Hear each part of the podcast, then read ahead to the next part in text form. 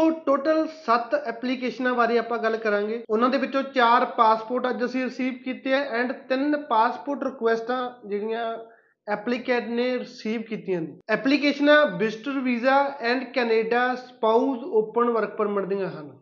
ਹੁਣ ਅਗਰ ਆਪਾਂ ਗੱਲ ਕਰੀਏ, ਕੈਨੇਡਾ ਨੂੰ ਲੈ ਕੇ ਕਾਫੀ ਅਫਵਾਹਾਂ ਫੈਲੀਆਂ ਵੀਆਂ ਨੇ। ਕਿਤੇ ਨਾ ਕਿਤੇ ਉਸ ਦੇ ਵਿੱਚ ਜਦੋਂ ਕੋਈ ਵੀ ਅਫਵਾਹ ਫੈਲਦੀ ਆ ਥੋੜੀ ਬਹੁਤ ਸੱਚਾਈ ਉਸ ਦੇ ਪਿੱਛੇ ਹੁੰਦੀ ਹੈ। ਬਟ ਸੱਚਾਈ ਦੇ ਨਾਲ ਨਾਲ ਥੋੜਾ ਬਹੁਤ ਝੂਠ ਵੀ ਜਿਹੜਾ ਉਸ ਦੇ ਵਿੱਚ ਫੈਲਾਇਆ ਜਾਂਦਾ ਹੈ। ਹੁਣ ਅਗਰ ਆਪਾਂ ਗੱਲ ਕਰੀਏ ਕੈਨੇਡਾ ਸਟੱਡੀ ਵੀਜ਼ਾ ਦਾ ਰਿਜ਼ਲਟ ਕਿਤੇ ਨਾ ਕਿਤੇ ਪੂਅਰ ਆ, ਸਪੈਸ਼ਲੀ ਐਸਡੀਐਸ ਕੈਟਾਗਰੀ ਦੀ, ਜਿਹੜੇ ਸਟੂਡੈਂਟਾਂ ਦੇ 6 ਈਚ ਜਾਂ ਉਸ ਤੋਂ ਉੱਪਰ ਦਾ ਆਇਲਸ ਦਾ ਸਕੋਰ ਹੁੰਦਾ। ਬਟ ਬਟ ਨਾਲ ਨਾਲ ਅਗਰ ਆਪਾਂ ਦੇਖੀਏ ਸਪਾਊਸ ਓਪਨ ਵਰਕ ਪਰਮਿਟ ਤੇ ਵਿਜ਼ਟਰ ਵੀਜ਼ੇ ਦਾ ਜਿਹੜਾ ਰਿਜ਼ਲਟ ਹੈ, ਉਹ ਉਨਾ ਹੀ ਚੰਗਾ ਆ ਰਿਹਾ। ਸੋ ਅਗਰ ਇੱਕ ਕੈਟਾਗਰੀ ਦੇ ਵਿੱਚੋਂ ਰਿਫਿਊਜ਼ਲ ਆ ਰਹੀ ਹੈ ਤੇ ਕਹਿਣਾ ਵੀ ਕੈਨੇਡਾ ਬੰਦ ਹੋਗਾ ਜਾਂ ਕੁਝ ਹੋਗਾ ਤਾਂ ਉਹ ਗਲਤ ਹੋਏਗਾ। ਨਾਲ ਨਾਲ ਜਿਹੜੀਆਂ ਦੂਸਰੀਆਂ ਕੈਟਾਗਰੀਜ਼ ਨੇ, ਉਹਨਾਂ ਦੇ ਵਿੱਚ ਡਿਸੀਜਨ ਉਨਾ ਹੀ ਚੰਗਾ ਆ ਰਿਹਾ। ਹੁਣ ਅਗਰ ਆਪਾਂ ਗੱਲ ਕਰੀਏ ਜਿਹੜੇ ਪਾਸਪੋਰਟ ਸਟੈਂਪ ਹੋ ਕੇ ਆਏ ਨੇ, ਪਹਿਲਾ ਪਾਸਪੋਰਟ ਨਵਦੀਪ ਕੌਰ। ਨਵਦੀਪ ਕੌਰ ਜੋ ਕਿ ਫਿਰੋਜ਼ਪੁਰ ਦੇ ਰਹਿਣ ਵਾਲੇ ਨੇ। ਇਹਨਾਂ ਦਾ ਕੈਨੇਡਾ ਦਾ ਸਪਾਊਸ ਓਪਨ ਵਰਕ ਪਰਮਿਟ ਦਾ ਜਿਹੜਾ ਪਾਸਪੋਰਟ ਆ, ਉਹ ਸਟੈਂਪ ਹੋ ਕੇ ਆਇਆ।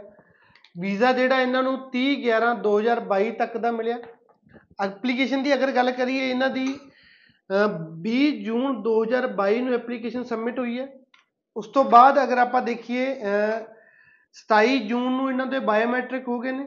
6 ਜੁਲਾਈ ਇਹਨਾਂ ਦਾ ਜੋ ਮੈਡੀਕਲ ਪਾਸ ਹੋ ਗਿਆ ਸੀ, ਤਾਂ ਉਸ ਤੋਂ ਬਾਅਦ ਇਹਨਾਂ ਨੂੰ ਡਾਕੂਮੈਂਟ ਸੌਰੀ ਪਾਸਪੋਰਟ ਰਿਕੁਐਸਟ ਆਉਂਦੀ ਹੈ ਤੇ ਹੁਣ ਜਿਹੜਾ ਪਾਸਪੋਰਟ ਇਹਨਾਂ ਦਾ ਸਟੈਂਪ ਹੋ ਗਿਆ ਹੈ। ਉਸ ਤੋਂ ਬਾਅਦ ਦਾ ਜਿਹੜਾ ਪਾਸਪੋਰਟ ਆ, ਗੁਰਦੀਪ ਕੌਰ ਗੁਰਦੀਪ ਕੌਰ ਜੋ ਕਿ ਗਿੱਲ ਪੱਤੀ ਪੰਜ ਗਰਾਈਆਂ ਫਰੀਦਕੋਟ ਦੇ ਰਹਿਣ ਵਾਲੇ ਨੇ। ਇਹਨਾਂ ਦਾ ਕੈਨੇਡਾ ਦਾ ਵਿਜ਼ਟਰ ਵੀਜ਼ਾ ਲੱਗ ਕੇ ਆਇਆ।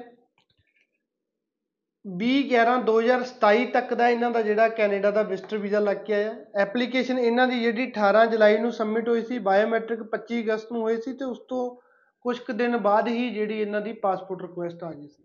ਉਸ ਤੋਂ ਬਾਅਦ ਦੀ ਜਿਹੜੀ ਐਪਲੀਕੇਸ਼ਨ ਹੈ, ਉਹ ਦਵਿੰਦਰ ਕੌਰ ਬਰਾੜ ਦਵਿੰਦਰ ਕੌਰ ਬਰਾੜ ਜੋ ਕਿ ਤਹਿਸੀਲ ਮੋਗਾ, ਤਹਿਸੀਲ ਬਾਗਾ ਪੁਰਾਣਾ ਡਿਸਟ੍ਰਿਕਟ ਮੋਗਾ ਦੇ ਰਹਿਣ ਵਾਲੇ ਨੇ।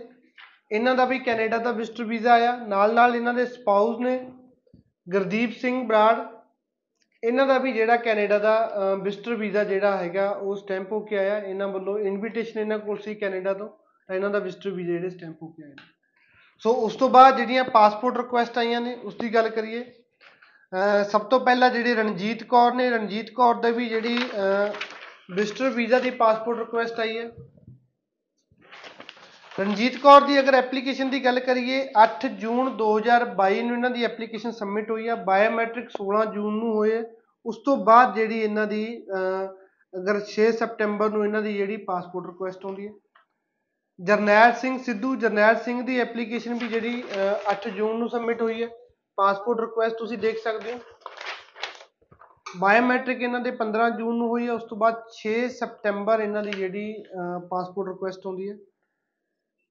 ਉਸ ਤੋਂ ਬਾਅਦ ਜਿਹੜੀ ਲਖਵਿੰਦਰ ਸਿੰਘ ਦੀ ਜਿਹੜੀ ਐਪਲੀਕੇਸ਼ਨ ਆ, ਉਹ ਸਪਾਊਸ ਓਪਨ ਵਰਕ ਪਰਮਿਟ ਦੀ ਐਪਲੀਕੇਸ਼ਨ ਹੈ। ਲਖਵਿੰਦਰ ਸਿੰਘ ਦੀ ਸਪਾਊਸ ਓਪਨ ਵਰਕ ਪਰਮਿਟ ਦੀ ਐਪਲੀਕੇਸ਼ਨ ਹੈ ਪਾਸਪੋਰਟ ਰਿਕੁਐਸਟ ਤੁਸੀਂ ਦੇਖ ਸਕਦੇ ਹੋ।